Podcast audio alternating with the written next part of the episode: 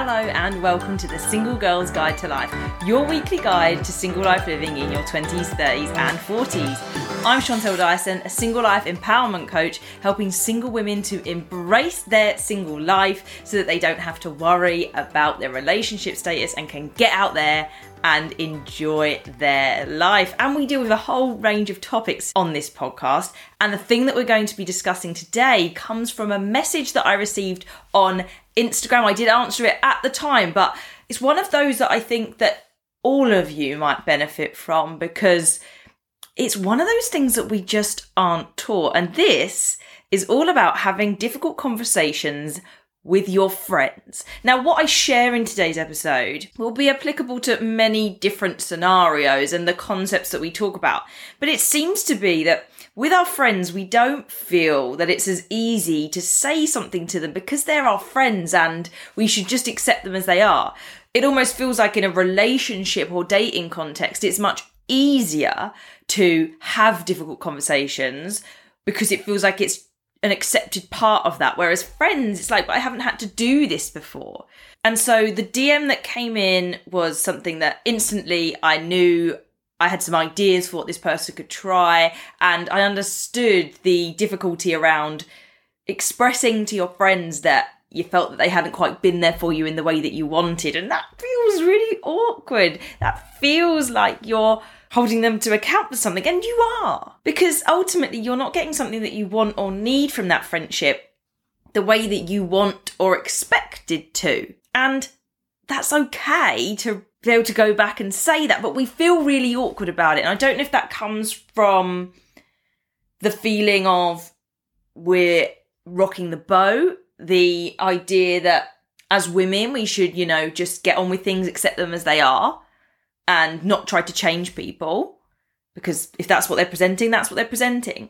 Now, the message that came in went a little bit like this said, Hi Chantelle, I'm just wondering if you can help me with a little bit of advice. Technically speaking, coaches don't give advice, but I realise that people look to me for some level of advice, and I thought this one I could answer quite well because it is more of a strategy. I think mentoring feeds in well here when I think there's a strategy behind something. If someone wants me to make a decision for them, that's where coaching is better, and I'll ask them a question back to allow them to make the decision themselves. Whereas this, as a strategy and technique for actually achieving what they want to achieve here, I think is more effective. It's why I blend the two within the group coaching programs that we have, the one to one coaching that I do with people, and within our online community as well. Sometimes I'll share what I've learned and want to make a point of so that other people learn it too, but also we have journal prompts that make people think about how they feel about a particular thing. And there are all these different conflicting pieces of vices whenever you deal with things like that, like let things be, for example, would be leaving it and accepting it exactly as it is.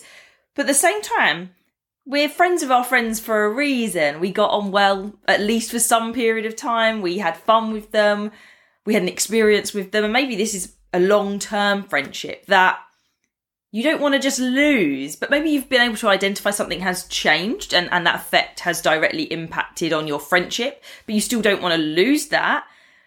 And that's what this message that was sent in basically talks about. And I'll just share it with you I've been having a hard time with friends recently as a lot of them are in long term relationships or new ones and they spend a lot of time with their significant others, which is fine by me, but I want a nice, polite way of nudging them to be like, hey, maybe spend more time with your friends and I miss you, without begging or making them feel like I'm telling them off. Do you have any words of wisdom? And obviously, there's maybe some internal things for that person to consider because they say, it's fine by me, but and suddenly it feels like we're saying it's fine by me when actually it's just not fine by me.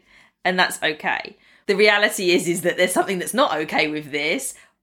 I think the part is, is that they accept that they have someone else in their life and that that's exciting and great for them but that doesn't mean that they as an individual don't feel like they're missing their friend and the time they used to have with their friend, which maybe was just easier to get in the diary or just was made a priority, whereas now it's changed and it's different and they know they're going to be okay with it, but they just need help in communicating it and keeping the friendship up. It ultimately is all about sharing your fears, your worries, or the things that you aren't getting from that. And we all have needs. We all have things that we want, and we all have feelings and reactions when those things aren't there, particularly if it's changed. If you used to hang out all the time and, and now you don't.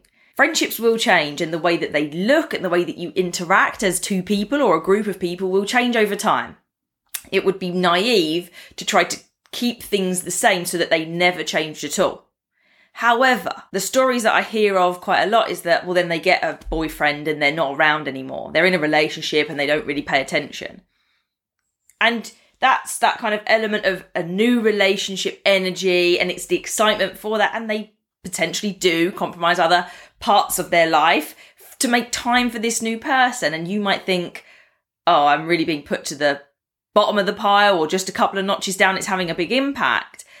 But you are entitled to talk about that and to come to some sort of compromise with your friends about it. You are not doing this to become a problem.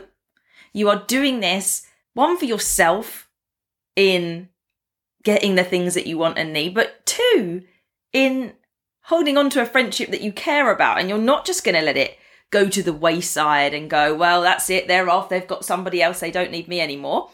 There is an element that they probably can't be exactly the same and provide everything that they used to before. It's the same way that when your friends have children, it seems much easier to accept in some ways because there is physically a baby or a couple of children there that you're like, yeah, I can get that. Whereas it feels almost a bit like choice when it's a relationship.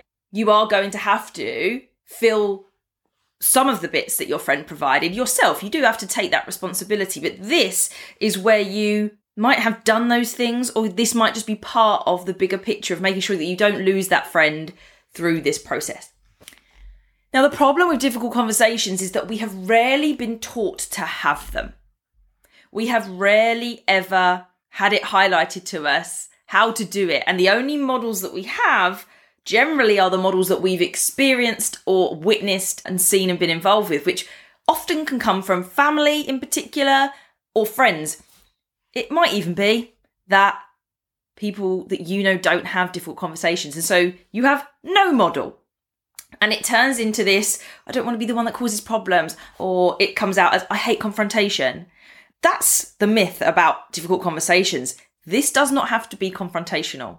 Difficult conversations, when managed well, are really, really effective. It's Tim Ferriss that said the quote a person's success in life is measured by the number of uncomfortable conversations he or she is willing to have. I don't know where I picked that up. I don't actively listen to Tim Ferriss, but somehow it's got into my brain because the quote that I was recording before I looked that one up was that I believed or thought I'd heard that someone had said happiness directly correlates to the number of difficult conversations we're willing to have, which is essentially the same thing.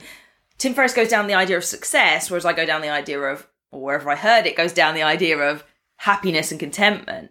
And part of me thinks that it's Simon Sinek or Matthew Hussey that said something similar, and I just happened to have found the Tim Ferriss quote. So I don't know if it's an original developed thought from something that I heard and I've misheard, or if I've genuinely heard someone say something like that. It's it's in there, it's in my brain, and I believe it either way, even if it's not my original thought.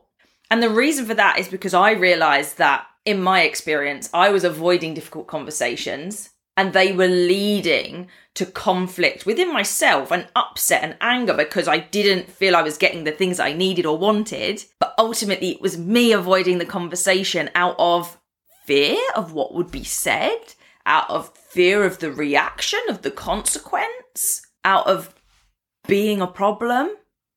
Whether that was in a work context, with friends, in dating, it would slightly differ on each of those fronts because difficult conversations in dating might lead to the fact that they don't want to date you anymore. And what does that tell you about yourself? And that's the spiral we can get ourselves into when, in actual fact, the more difficult conversations I've had in dating, the more confidence that I feel in dating, and the more, well, I can't keep going with this that I get to. Or when it comes to friends, it very much usually goes down quite well and and you end up having this deepened connection with them. And this comes from concepts that i read in daring greatly by Brené Brown. I don't know if she explicitly says it but to me vulnerability breeds vulnerability. If you start being really truly authentically vulnerable with someone and expressing something through a difficult conversation about how you feel and the effect it's having on you, it can create this further environment of sharing that further. And ultimately, no one, no one can read your mind, no matter how close to you they are, how much they know you. No one can tell what you're thinking and feeling. And I, when in a relationship and when married, rarely considered, if ever, the experience of my single friends.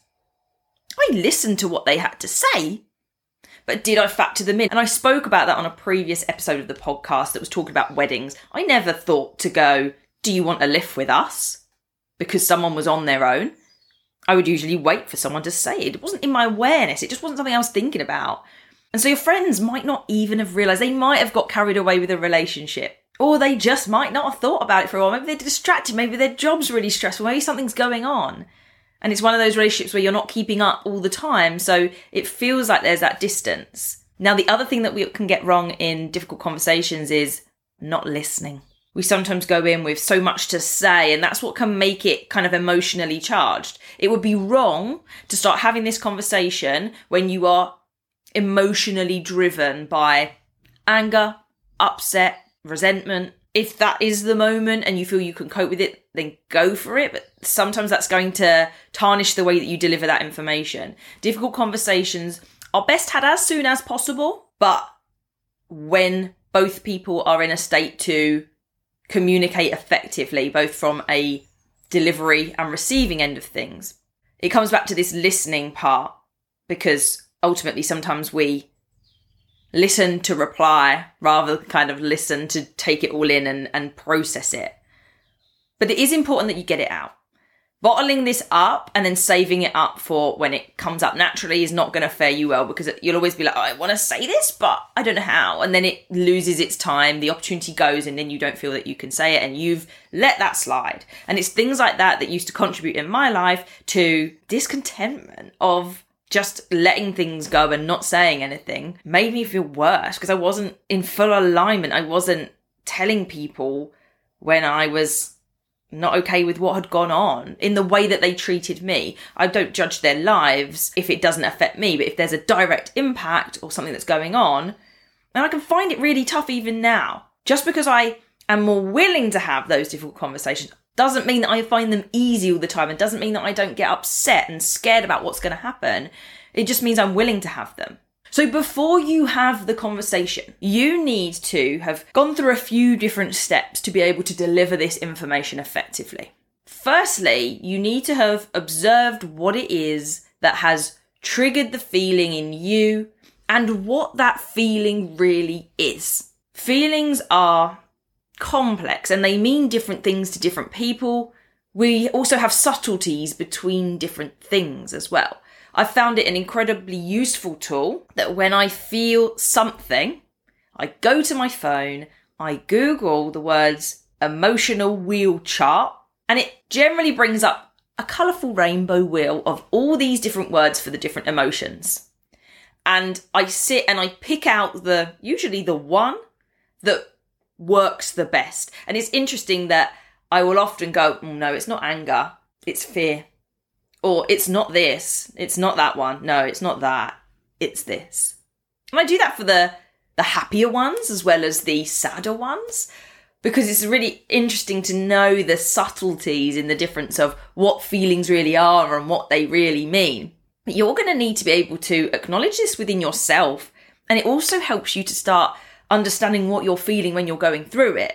So initially it might be anger and that's what's coming out. And that's why you get angry when someone's cancelled on you or when someone says they can't see you for three weeks. But that's the initial reaction. What's really sitting underneath that is that you feel you feel undervalued. You don't feel like a priority and that might mean that you then feel lonelier because there's that distance between the two of you that wasn't there before. And all of that is useful exploration just for you to know better about yourself, but it will also start to form the conversation that you have with another person. Now, the other thing that you need to be aware of when you think about going into this conversation is what you would like to happen for a positive change to occur. And it has to be reasonable and fair. If this is, for example, someone who has introduced a new person into their life because they're dating, you aren't going to be able to turn around and tell them that they can't date them. So I don't think you should date that person anymore. For us to stay friends, you're going to need to end that relationship. Obviously, that's extreme and too far. It's not a thing. But you can get some clarity on what you would like to happen, bearing in mind that other person, your friend's needs and wants and desires at the time. So, in the scenario that they are spending more time with a potential partner and someone they're dating, you would just go in with something along the lines of, So I'd really like it if we could keep finding the time each week to catch up. I'd really like it if we could put a date in the diary over the next few weeks to make sure that I get to see you and get to talk to you properly. Come up with what you would like in that ideal scenario whilst being fair to your friend and make sure that you have crystal clear ideas about what you want to happen. And what this is leading up to is something that I learned through, it was actually through counseling that this one came up. I'd come across it before. We then practiced it a bit there and I execute it all the time. And this is I statements. I statements are used because they are less confrontational than other methods of trying to address problems. And the reason that they are less confrontational is because they focus on you because everything that you say is I. Whereas we have this tendency to go into conversations like this with blame. We consider the fact that they're the one doing the action. They're the one that made me feel that way. So it's their problem. You need to do something. You need to change because I, I feel like this, but you need to stop making me feel this way. And ultimately, that is going to lead to maybe someone being defensive. Whereas I statements, on the other hand, go in centered on you which might feel really uncomfortable because you're like, but it's not my fault. It's not their fault either. They're just living their life. You would like something different from them. Yes, it's changed. Life changes. And how we feel can be considered by other people, but ultimately is not their responsibility. It is ours. And it's not a problem to have those feelings, but it's what we do with them as a result. So do you sit there and try to work through them yourself, or do you actually take this action to carry out an I statement, which I'll go through in a second, so that some positive change and positive effect can take place and so that you don't have to feel that way. Still not that person's responsibility to source it out. You're asking them to help you with it, and you think that them changing this slightly will contribute. But it's down to you to communicate that in a fair way to them effectively so that change can occur. So, an I feel statement is made up of three to four parts. We'll go with the three parts first. And those parts start with the word usually, I feel, and then you go into what has happened that caused that, and the reason behind why that thing has made you feel the way that you do. Now, I actually don't like that order. I tend to go down the I noticed route because that allows me to work out what I'm talking about. It's more of an observation and just, oh, it's a little bit more casual. So you're noticing the change, you're noticing the difference. And again, in this scenario, I notice you spend a lot of time with your boyfriend is not going to go down well. Versus, I notice that we don't spend as much time together anymore. I've noticed that I haven't seen you in a while. I notice that we're not hanging out as much as we used to. Nothing mentions the long term relationships. Nothing. It comes back to the scenario that's between the two of you. Sometimes there won't be a way to get round the direct thing, but try to bring it back to the thing between you and the person you're talking to. And I'm feeling a little bit down and lonely because I don't get to speak to you anymore. And I don't know if I'm catching up with you the way that I want to because our friendship is important to me and I feel like it's not the same as it used to be. So you've got this, the I feel backed up with the because, and sometimes they're a little bit blurry because you're just explaining the meaning behind your feeling. And then comes the kind of fourth part, which is the I need bit. So it's some way that you convey the need that you would like. And you don't have to say the words I need. It, it can depend on the scenario because need implies that it's necessary, whereas want suggests that it's like a preference. But there are different ways to structure it. But to go back to the very simple version would be you've got what it is that's causing the issue, the way you feel about it, and why that makes you feel the way it does, and then what you would like to happen next, the needs that you have. So if we structure this fully, I noticed that we aren't spending as much time together anymore. I haven't seen you for ages and I really want to be able to spend time with you. When we don't get to catch up regularly, I feel lonely and like we don't even know what's going on in each other's lives anymore. It would be great if we could put a date in the diary over the next week or so. And that's pretty much the answer that I gave to the person. In fact, let me get the exact thing up.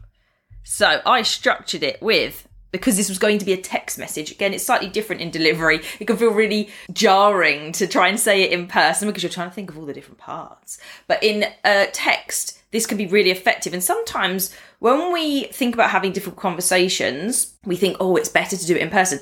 Something like this, though, it can actually be advantageous to do via text because you get a chance to structure this. So this was how I decided to follow up to this message. Hey, blah blah, because I didn't know their name. How are you doing? I wondered if you'd be around for a catch up soon. It feels like I haven't seen you for a while, and when that happens, I feel a bit lonely because I think you might have forgotten about me. Silly, I know, but it does make me worry. Would we be able to get a date in the diary in the next week or so? So it's not just this plain, when you do this, I feel like this because, and I need this obviously that's a vague structure. And what I've done there is taken those elements and put it into a friendlier manner. And obviously it's spoken in the way that I speak. You don't need to put the silly I know, but it does make me worry. But to me, that adds a little bit of acknowledging that I don't probably need to worry about this based on the friendship that we've got, but uh, it is worrying me. And that person, I don't know what happened for the person that this came back for, but she was very excited that there was something, a structure to at least go away with and start with. And she said, Thanks, thanks for getting back to me, really appreciate it. Um, but she, what was important to her is that she didn't want to make them feel bad and didn't want to accuse them of anything. I statements are brilliant for that. You aren't accusing anyone of anything. What have I accused that person of there? Nothing. I've said I noticed that we're not spending as much time together. I didn't say why. I said why it made me feel that way. I said it worries me and I feel like you might have forgotten me. But I didn't go down the route of any level of attacking their approach in dating or being jealous that there's somebody else on the scene taking up your time with your friend. It lacked any emotional charge and it was a mature approach to something that is having an effect on my life. And if we could all have conversations like that, we would just all understand each other better. We wouldn't take things so personally because things hadn't been delivered in a personal way. We would understand how other people feel and that our friends still want us in their lives. And sometimes it is not something that that person can even work on. It is a shame when you have delivered something maybe in the fairest, nicest, most open way and been vulnerable and whilst they might say something really positive initially, they then don't deliver. They put the diary date in and then they cancel, or they cancel and never follow up again. And you can try again. But at the same time, there comes a point where you have given the information over, you've done your part, you've said your piece, and you can no longer entertain that anymore. And you just, you don't message anymore. And that's okay too. We have to accept what people are giving us and offering us. And if what they put on offer is not okay, that it doesn't respect you in any particular way because they cancel or because they do just forget about you and they don't seem that interested, then it is time to potentially find new friends that fit in with that. And there's lots of different ways to deliver information. My one, I often come back to time. I hate it when people cancel on me. I care too much about my time and I put people in my diary. It is a thing. My diary is really busy. So don't cancel on me because I want to catch up with you and you've been enough of a priority for me to allocate you a certain number of hours or a day or whatever it might be. And sometimes it's because I miss that person that I'm disappointed when they then cancel, or it is just sometimes like, I could have used that time better, especially if someone's cancelled on me late. And the thing is, with all of these techniques and the way that you communicate, you you use the same things for family. You use the same things in a relationship. It was the interview with Cheryl Muir where we discussed the idea that everything that you do with your friends in terms of communication is just practice for a relationship later down the line. And I know that I use this quite a lot when I'm dating and someone has disappointed me. And sometimes the tone is necessary to change. With your friends, you are more willing, you are more encouraging that this goes well. In a dating scenario where they've cancelled an hour before, no, I'm not going to keep accepting it. It's not okay. And you can notice the way that I'm already talking about it tells you that the way that I wrote what I can see and read back now on my WhatsApp is not as friendly as the one that I curated for a friendship scenario. It was a little bit more direct in where I was determining that this was going. If that person turned around and said, Look, I am so sorry, let's rearrange, I may, may have given them a chance. This person never acknowledged what was said. And that's okay. Someone needs to know what I value. And if they're not going to value that, they're not the right person for me. And that's okay. Not everybody is for you. You're not meant to get on with everybody. You're not meant to be friends with everybody. They're not all meant to work with you. And that can be the problem with us trying to people please. But having those difficult conversations eliminates people that are going to mess me around time wise. They're going to allow you to maintain friendships with the people that care about you enough to look at their behaviour to go, oh, look, yeah, I've gotten a bit distracted with Loverboy and I probably do need to put some time in to see you. It's been so long. And in the reality, they're probably going, God, I never realised that you felt like that. Gosh, let's make sure we put something in the diary. I don't want you to feel like that. There's usually quite a positive response to these types of things. And as I say, I use it use it all the time in a less structured way than just I statements. But it's something that I really think can help us. And where I now deliver this within PSHE, guess what I put in there? I talk to the kids about I statements and how to not have confrontational conversations because they're not that helpful. Obviously, sometimes that's going to happen. You're learning, everybody learns how to have these, and they feel real awkward because it feels really prescribed. But I promise you that the more you do it, the better you get at it. Text messages allow you to structure it first and don't put so much pressure on the live element of it. When I'm in a live scenario and I'm doing this, I'm probably less structured. I just try to use I a lot and I feel because I th- think that that has the the less blame. The minute you try to go down the you a lot, it can make them feel defensive. So you've got to think about how you communicate effectively to get what you want, and it goes for all scenarios. But friends is the place to start they're the place that you're most likely to have the strongest level of success because hopefully you've got a foundation to build on and they want to keep seeing you. They just might have got distracted, they might have got carried away, they might have not known how you felt or anything like that. And we have to be vulnerable enough and open enough to say something and brave enough, have that courage to move forwards and say, please, can I just see you?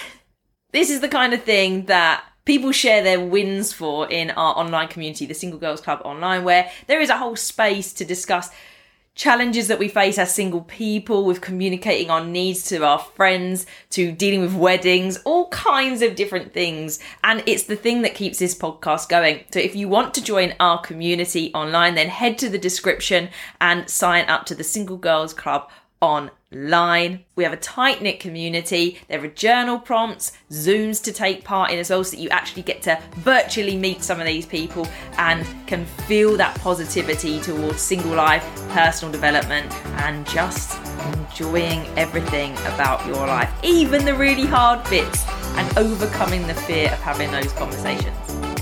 Until next time, everybody, keep celebrating single life together.